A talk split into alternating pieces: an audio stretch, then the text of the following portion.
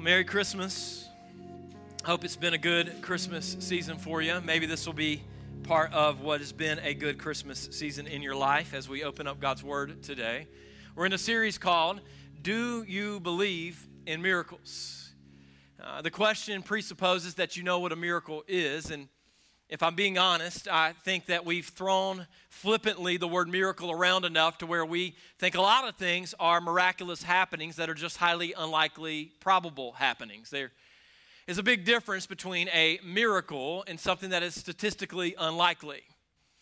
When we deal with miracles, we're not dealing with a statistic or a science, we're dealing with the hand of God. Uh, we're dealing with an intervention where God, who created time as a boundary and a space, chooses to step within it, and the laws that normally govern it are subject to the creator of the law, and therefore he has the right and the authority to do as he pleases, when he pleases, however he pleases. You don't come back from the dead, but sometimes Jesus determines that it's time for you, literally in this moment, to come back. Therefore, Lazarus, come out. Uh, blind eyes don't usually open without an operation.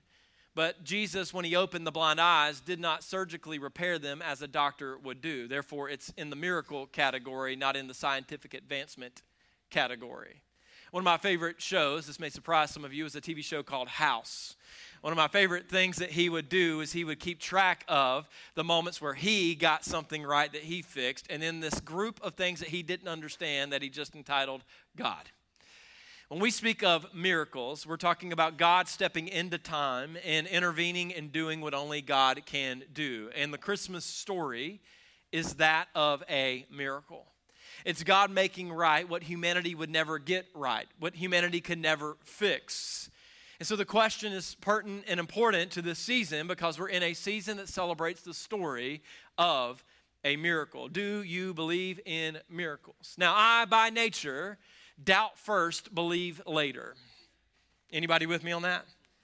I've been raised in a world that often told me things that were too good to be true.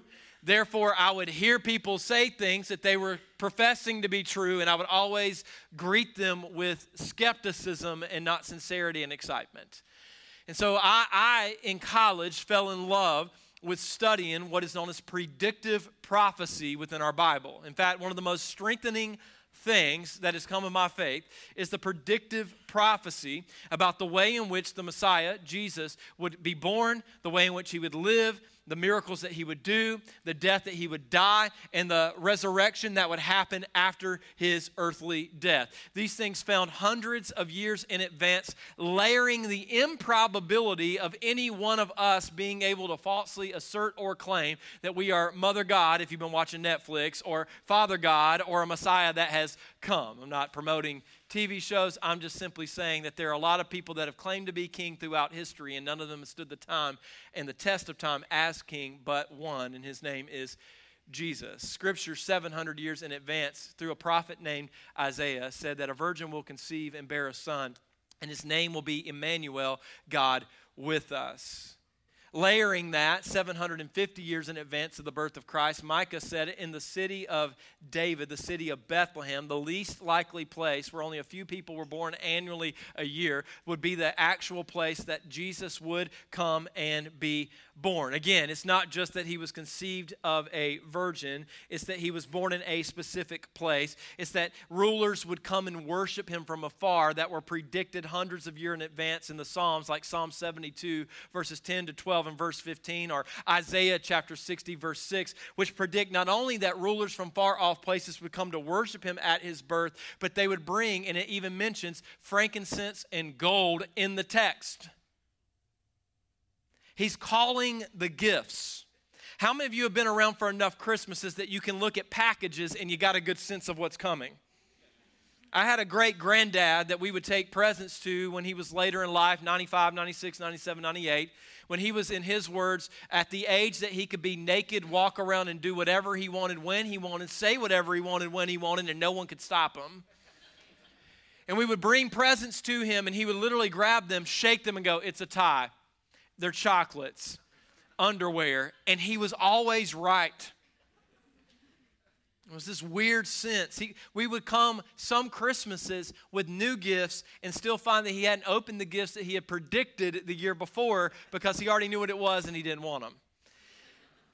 Well, what we have in the Bible is the gifts of the far off rulers that were coming to worship him being predicted hundreds of years in advance. Then, even down to Hosea chapter 11, 1 that predicted that after he was born in Bethlehem, that he would flee to Egypt, connecting the Old Testament story of what God had begun, foreshadowing what Jesus had come to do, all the way back into view when Jesus came. That Moses, who came to Pharaoh, who looked to a people who were in bondage and enslaved in sin, and said, Pharaoh, Pharaoh, let my my, my, my people go, huh, yeah, yeah, yeah, yeah. Pharaoh said no. Plagues came. After several plagues, God broke his people free. I took some of you back to 90s student ministry, and others are just confused, but hang in with me. Uh, but God broke them free. They walked through on dry land. They became a people who had a possession, and God was their chief joy and Lord and leader. They rebelled from God. They wandered in the wilderness, but God came through because God was faithful, not because people are faithful. And now in the story, it's predicted predicted in advance of his coming and his birth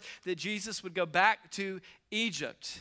And out of Egypt, the Savior would come, and He would do for us what we couldn't do for ourselves. He would make a way to God instead of us and our own self righteousness trying to ascend the hill to God. And as a result, there's reason for good hope in the miracle story of Christmas because God has come. I believe there's reason to believe. Now, today, I want to tell you about the coming kingdom. I want to talk to you about God's kingdom that is to come, that in some ways is here now, that is started at the birth of Christ and inaugurated in the return of Christ. And I want to tell you why it's such good news and a reason for hope in dark times today. We're going out of the book of Isaiah, just in case you weren't here a couple of weeks ago because you had the flu. Welcome back. You survived it. You now can go and lick door handles because you got immunity for at least 12 months. Any of you got that? See, I want to live my life with the kind of confidence I have when I kick sicknesses behind. Anybody, you know I'm talking about? Like you, you come through it and all of a sudden you're like, I ain't afraid. Let's go in public. You want a high five? I'll give you a high five. You, you want a holy kiss? Come here. I'll give you a holy kiss. Don't do that. My, my point my point is that that kind of swagger that you get whenever you thought you were going to die. And just a few days earlier, uh, if you were a mom, you were vacuuming, cleaning the house, raising the kids. And if you were a dad, you were hiding under the bed crying, saying you were going to die and you needed someone to help you. But either way, you came out of it to the other side. Love that confidence that you have. Well, if you weren't here a couple of weeks ago, we went into the history of the book of Isaiah. And I don't want to bore you with that. You can find it on our website. But let me just briefly bring you into the context of Isaiah chapter 9. And if you have your Bibles, you can get ahead of me and go and turn to Isaiah chapter 9. What's going on in Isaiah chapter 9? Well, there's a king in the southern kingdom named Ahaz. And Ahaz trusts in everything but God he finds himself surrounded by enemies, people that want to literally fight with him, some to conquer him, and some because he won't fight with them against those that are trying to conquer him. Now, we're in the, the book of Isaiah, we're in a 200 year Cold War with the family of God.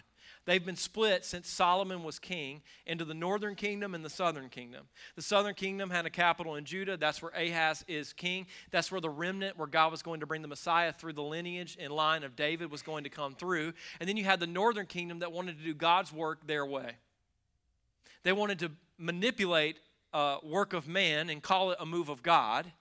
But God gets no honor in us giving him lip service and really trying to take all the credit underneath all of the work, thinking that it's really us that's bringing the results that we're experiencing in our life. Some of you, you give Southern Kingdom assent to God with Northern Kingdom attitude in your spirit that thinks that you're the reason your life is the way that it is. That it's not been the hand of God, the power of God, the goodness of God, the work of God, the move of God that has made you what you are, but in some way underneath your lip service to God, you believe believe that it's your good wisdom, it's your good effort, it's your smarts, it's your skill, it's your talent, it's your responsibility that have positioned you in the position that you are in. Let me just go ahead and remind the saints in the room that you are what you are because God has done what He has done.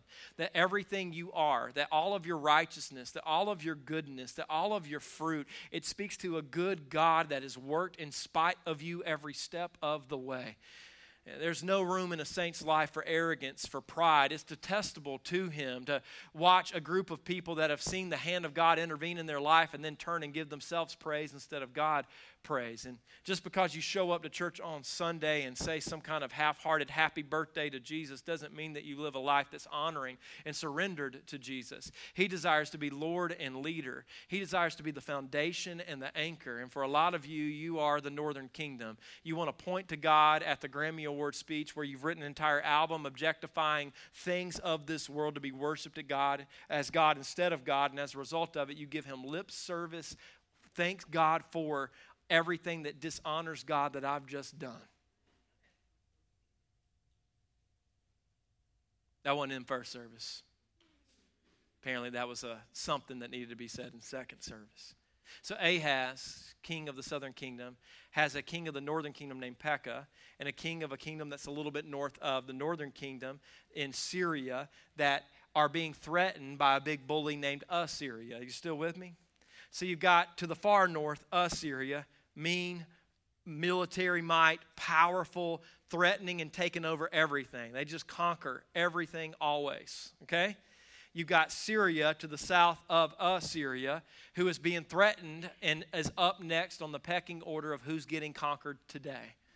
To the south of Syria, you've got the northern kingdom in King Pekah, who are also being threatened. So Syria's king comes to Pekah and says, Hey, uh, we're, we're up next. If they take us out, which they will, you're up after that. So let's join together and let's go take on Assyria, and maybe we'll come out the other side of this because we joined our forces in might together. Maybe they'll leave us alone. Well, the king of the northern kingdom, Pekah, knows that they will not be able to take on Assyria with just the two of them. So he concocts a plan to go to the southern kingdom and say, hey, let's get together. And, and, and Ahaz wants nothing to do with it. He doesn't want to get into it. But instead of trusting in God as the southern kingdom, he sends a king's ransom and bribe to Assyria to attack the other two who now want to attack him because he won't join them. So they're surrounded by enemies.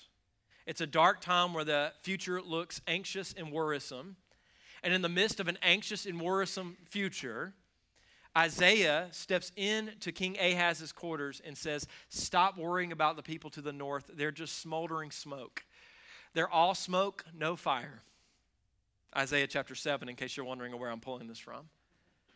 And he says to Ahaz, Since you lack the faith to trust in God, ask of him a sign, anything. Make it as hard or as easy as you want. Ask him to show you that he is God. And Ahaz refuses in religious, pious activity. He's like, I, I wouldn't test God. I wouldn't do that. But really, what he's saying is, I don't trust God. I don't want to depend on God. So Ahaz gets a sign from God through the prophet Isaiah, and he says, The virgin will conceive and she will bear a son, and his name will be Emmanuel, God with us. Two chapters later, two chapters later, we pick the story back up. Isaiah chapter 9. Isaiah chapter 9. You with me? Was that a decent history lesson? Excellent history lesson. Amen. You get, uh, the sermon just got cut 10 minutes shorter. You can get to lunch that much quicker. Isaiah chapter 9, it says, Nevertheless, so in spite of the current state, in spite of the current situation, nevertheless, that time of darkness and despair will not go on forever. Now, what is the darkness and despair that Israel's facing? All right, look back to the left in your Bible. Let's go back to chapter 8. In chapter 8, verse 20, this is what's happening. Look to God's instructions and teachings. People who contradict his word are completely in the dark there's a serious problem that was going on in Israel's history that goes on in current history. The problem is we wanted to pick and choose which parts of God's word and which parts of God's character we wanted to adhere to, listen to, and apply to our life, and then we would disregard the parts of the Bible that were more difficult. Jesus dealt with this in his time. He said, It's easier to point out the speck in your brother's eye than it is to point out the plank, the log in your eye. And for a lot of us, because we have a pick and choose attitude when it comes to Scripture, we choose to take part of God's Word and hope that it's enough, ignoring and editing out the other parts of God's Word, not knowing that when we do that, we walk in the path of fools and we end up in darkness, clueless and without a clue of how to get out of the darkness that we have found ourselves into. When you, contra- when you, when you uh, do not adhere to God's instructions and teachings, you contradict His word and are completely in the dark. It says this They will go from one place to another, weary and hungry. And because they are hungry, they will rage and curse their king and their God, and they look, will look up to heaven. How many of you have been here?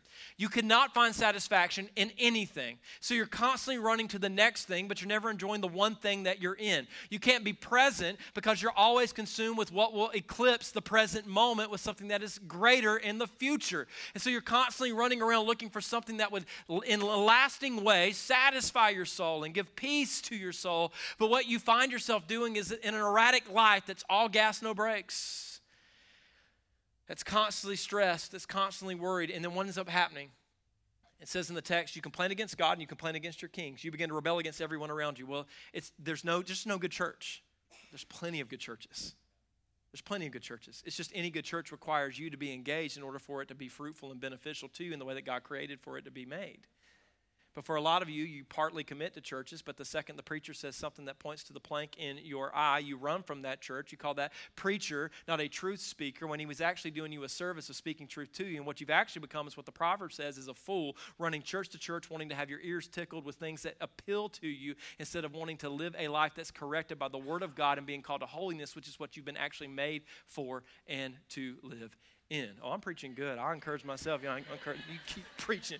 You preach it. You know, they don't got to amen. They ain't got to be here. Christmas is coming next week. More people will come. Just keep preaching.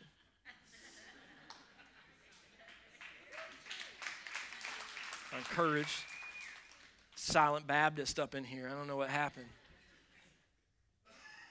They go from one place to another, weary and hungry. By the way, I was a Baptist, and because I am sort of, and because they are hungry, they will rage and they will curse their king and their God. They will look up to heaven and down at the earth. But wherever they look, there will be trouble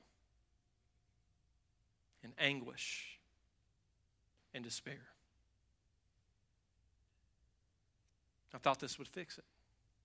If we got here, if we achieved this, if we switched out these relate I thought this would fix it.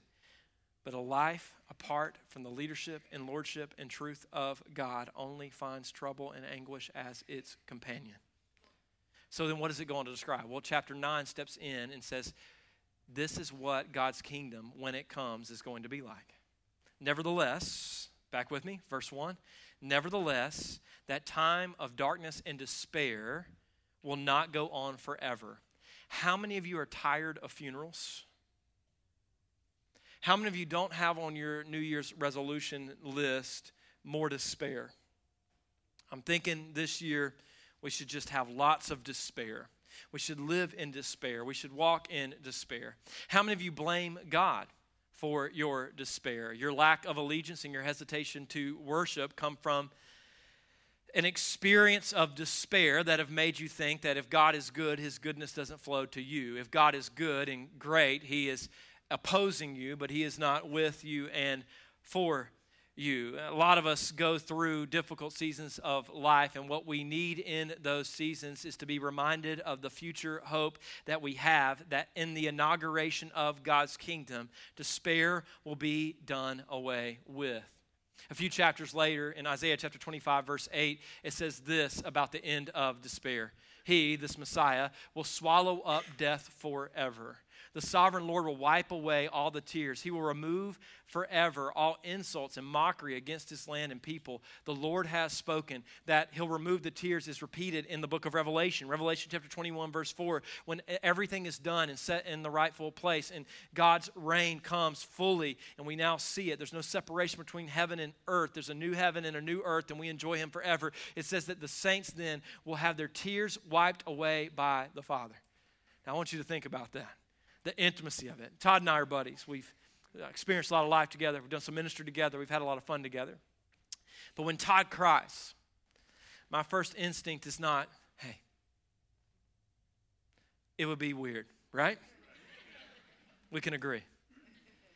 Though we share an intimacy as brothers in Christ, there is not the same kind of intimacy that we share with Christ with each other. And what we have in the picture is that there are moments where you cry tears. Even as a tough grown man, you go through seasons where you worry and you doubt. And you have those tears flow, and there is a timestamp put on those tears. There is a day where there will no longer need to be lamentation because we will not mourn, we will not lament. We will not look at the world, even in the best of moments, and still realize it's still imperfect and broken because no good moment lasts. And in that moment, the King of Kings, the Lord of Lords, the Messiah that is promised will wipe away the tears of the saints. How many of you are ready for a kingdom where there is no more despair? Despair is outlawed. Death is done and swallowed up fully. No more funerals. Anybody ready for that season of life? The, the, verse 1 goes on to tell us that not only will it be the end of despair when the king fully comes, but the land of Zebulun and Naphtali, prideful, arrogant kingdoms, they will be humbled. You see, we look at this across nations, but we can view it within our own lives. Across nations, there are a lot of nations that have risen in power over time, and they've built strong kingdoms and infrastructure and governance that allowed at times people to flourish under their governance, or at times off the oppression of people, a few to flourish off of their governance. And, and in doing so, they build statues and monuments to the great people that have uh, established their earthly kingdoms and have helped their world uh, become big and prideful. It, it, brings about mottos. One of my favorite movies from back in the day. It's probably not a good one, uh, so I'll leave the name out. But but it's uh, the guy would come up. He was a presidential candidate and say, "God bless America and no place else." That kind of becomes the motto of these earthly, prideful kingdoms. Look at what we have done. Look at what we have built. It's all a Tower of Babel. It's all an ascent of man trying to pound their chest about a lack of need for God. And there's a moment in history where you and I will come before the King of Kings and Lord of Lords, and there will not be arrogance as, a, as an opportunity for response. In that moment, humility will be the only thing that we can do. Prideful and arrogant nations will be humbled. You see, I believe that God's desire for you today would be that you would humble yourself under his mighty hand and you would experience his lordship, leadership, and goodness and greatness in your life. However, God doesn't make you do that because God's chief value is love. He leaves space for you to choose to love him or to not love him, but it doesn't give you the right to reign apart from him or to reign as a God over your life forever. You've been given time. God has numbered your days. You will stand before him. And those who are found in Christ, not because of their good merits and their good work and their uh, self righteous endeavors, those who are found by grace through faith in Christ Jesus, they will be welcomed into eternal bliss, enjoying Jesus forever. And those who have, in their own arrogance, thought that they didn't need God, or thought that they could be God, or thought that they could build up a life that didn't need to depend on God, will hear these scary, warning words that come in Matthew chapter 25 Depart from me, for I never knew you. You see, God's plan for your life is humility. Humble yourself today before Him. Should you choose not to humble yourself before Him, the only other option whenever you rebel against Him is you find yourself, by God's grace, running down paths that lead to humiliation. I thought I could be God enough. I thought I could be good enough. I thought I could bring peace. I thought I could bring joy. I thought I could bring happiness. And what you find in all of your endeavors by God's grace on this side of eternity or at the end of time when you stand before Him is the humiliation of knowing that only God could bring what you thought you could build and acquire. What is the day of God's kingdom? Well, it's a day where despair is done away with. It's a day where the arrogant are humbled. Number two. Number three, verse one goes on to tell us that Galilee will be filled with glory. Why does that matter? Because it says Galilee of the Gentiles in the text. You and I, many of us, were not born ethnically Jewish. God's promise to Abraham, though, is that he was going to bless him so that he would be a blessing to the nations. God's promise to the people of Egypt, whenever he broke them free with Moses, is that he would be their God, that they would be his people, and that he would bless them, that they would be a blessing to the nations. But what often happened in Israel's history is they took the blessing of God as a right to distinguish and further themselves away from the Gentile instead of a means to be a blessing to point to the goodness of the God who is going to come as Messiah to lay down his life so that all could be invited into his kingdom. His Galilee will be filled with glory. That's the prophecy. The Gentiles will be let in. Matthew chapter 4, verse 23 speaks of the place where Jesus' ministry most frequented. Jesus traveled throughout the region of Galilee. Isaiah chapter 1, it says, In the coming of his kingdom, there will be a time in the future where Galilee of the Gentiles, which lies along the road that runs between the Jordan and Sea, it will be filled with glory. He comes through Galilee teaching in the synagogues and announcing the good news about the kingdom of God. And he, and he healed every kind of disease and uh, every uh, kind of illness. So, what is the coming of God's kingdom? What is it going to be like? The end of despair. The prideful and the arrogant nations will be humbled. Galilee will be filled with glory. And then look at this the light will illuminate the dark. What are we running around in apart from God? Look at most of what's going on in the world today. A whole lot of darkness, a whole lot of people that are thinking they're smart. Think about the political season we're about to go into. You're going to find a bunch of saviors that are about to go to Capitol Hill and fix what everybody else on Capitol Hill can't fix. But the last time I checked, there's never been a savior on Capitol Hill. I belong to a country. It's called the United States of America. I love this country. I'm grateful that God allowed me to be a part of this country. But let me be very clear to you I am a kingdom citizen of a kingdom that is here and not yet. And before I have a country, I have a king. And I bend my knee and declare my dependency upon that king every single day of my life. I do not look to people in this country to be a light in darkness. I look to kingdom citizens who are involved in this country and all over the world to be the light in darkness that Jesus promised that they would be. I've put my hope in His light and not in the darkness of man to be less dark than the other darknesses of men. But for a lot of us, we have no hope because we're looking for light in the dark that can't come from dark sources. The text says in verse 2 the people who walk in darkness will see a great light. For those who live in a land of deep darkness, a light will shine. John chapter 3, verse 19 goes on to say this and the judgment is based on this fact God's light came into the world. Think about John's introduction in John chapter 1. In the beginning was the Word, and the Word was with God, and the Word was God, and He was God in the beginning. And then it goes on a little bit further in chapter 1 and says, And the light shines in the darkness, and the darkness could not overcome it. Oh, what a beginning. The Christmas story is the miracle of the light coming. But the problem is, when the light came into the world, people loved the we like this idea of grace. We like this idea of a God that dies as our sacrifice, but a God that would meet us where we're at and then lead us to be transformed into something that we may not want to become. A, God that requires and, and calls for rightly and justly the complete allegiance of our life to Him. We, we like the idea of a God that saves us and leaves us unchanged, but the idea of a God who saves us and is Lord. There's the objection of man. This is what the text says The light comes, but we loved the darkness more than the light, for their actions were evil. We were more consumed with manipulating God to give us what we truly desire, which was anything but relationship with God. So we would come to church, pray prayers, and do religious acts, but it was also that we could get what we were really after, and it had nothing to do with more of Him. I take your silence as conviction. Because how many of you today came not to worship and serve God, but to manipulate Him into some answer of prayer, into some intervention that you believe that if you do something the right way or come to the right place, that it would be done? No, no, no. The joy, the aim is that you get the light. And even in seasons of darkness, you hold the light, you carry the light. His kingdom comes and brings light into the darkness. It's the fourth thing. The fifth thing, and the last one comes in verse 3 the people of God will become a great nation. He will make them a people. Now, I want you to think about this. Verse 3 lays it out. It says, You will enlarge the nation of Israel, and its people will rejoice. They will rejoice before you as the people rejoice at the harvest, and like warriors dividing the plunder. What started at the resurrection of Jesus with 120 or so people hanging out in an upper room waiting has grown to a few billion around earth who profess to be followers of Jesus.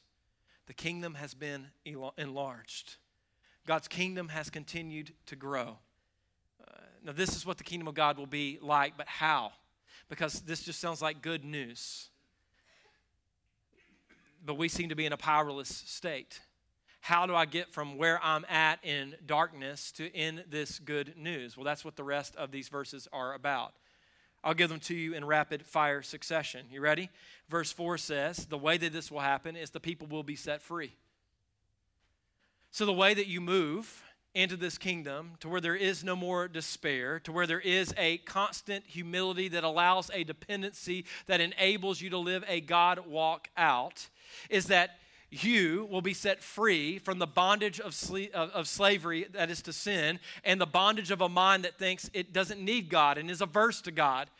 Look at what it says. For you will break the yoke of their slavery and lift the heavy burden from their shoulders. You will break the oppressor's rod, just as you did when you destroyed the army of Midian. The people of God will be set free. You have an accuser, an accuser this morning that has tried to convince you that you can't stand and lift your hands and lift your voice to God. Uh, an accuser that has tried to tell you that you can't come to church because you don't belong within the people of God this week. The arrogance of that is that there's a week that you could live in your mind that would be so good that you could earn the right to be in the presence of God around the people of God.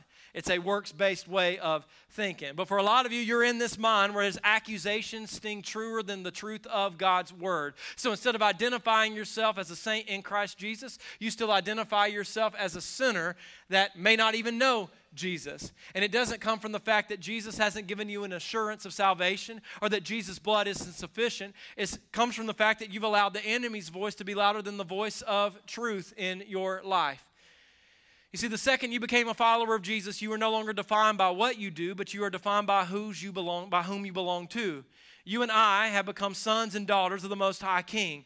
The Bible says we've been seated in heavenly places, that we are now described by the past and the sin and the rebellion that we once walked in, but we now are defined by the fact that He looked at us and by His blood says, You are mine.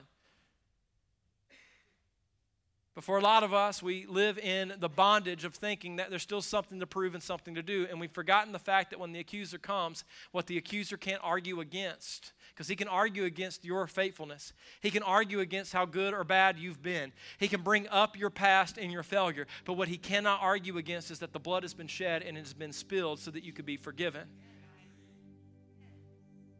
people of God will be set free when God's kingdom. This is how He's going to do it. He's going to set you free. Number one. Number two, how's He going to do it? There will be peace.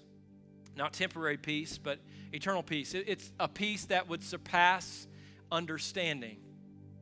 It's not a peace that's realized whenever he comes. It's, it's a peace that can be held in the midst of war. It's the kind of peace that's described in the 23rd Psalm. It says, even, even though I'm surrounded by my enemies, you prepare a table before me in their presence.